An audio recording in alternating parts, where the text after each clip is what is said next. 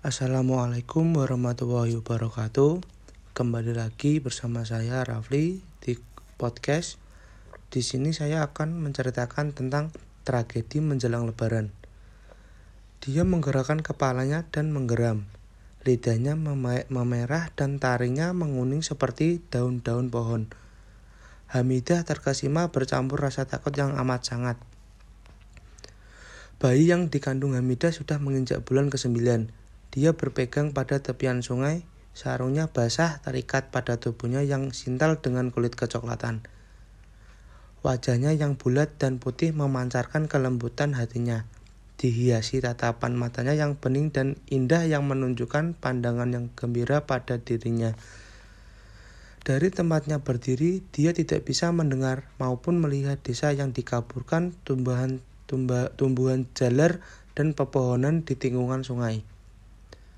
Di depannya membentang area penuh ilalang dan pepohonan tinggi. Keheningan sore itu tak terasa oleh ramainya suara-suara unggas, udara penuh dengan harum bunga-bunga dan dedaunan dari pohon-pohon di sekitar sungai. Dari arah rawa terdengar gemerisik bunyi ilalang yang tersingkap oleh makhluk yang kelihatannya lebih besar dari tikus. Dan ketika ia mendekat, nampak lebih besar dari seekor kucing. Hewan apakah itu? Binatang jenis apa itu?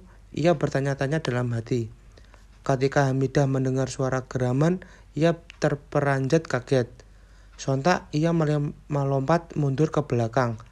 Kini dalam penglihatannya sangat jelas, itu harimau yang besar sekali. Bahkan perutnya begitu besar membusung ke bawah. Apakah makhluk itu sedang hamil? Sebagaimana dirinya sangat ini. Sepertinya harimau itu hanya melangkah pelan-pelan dan tak bisa lari. Sekian cerita dari saya. Wassalamualaikum warahmatullahi wabarakatuh.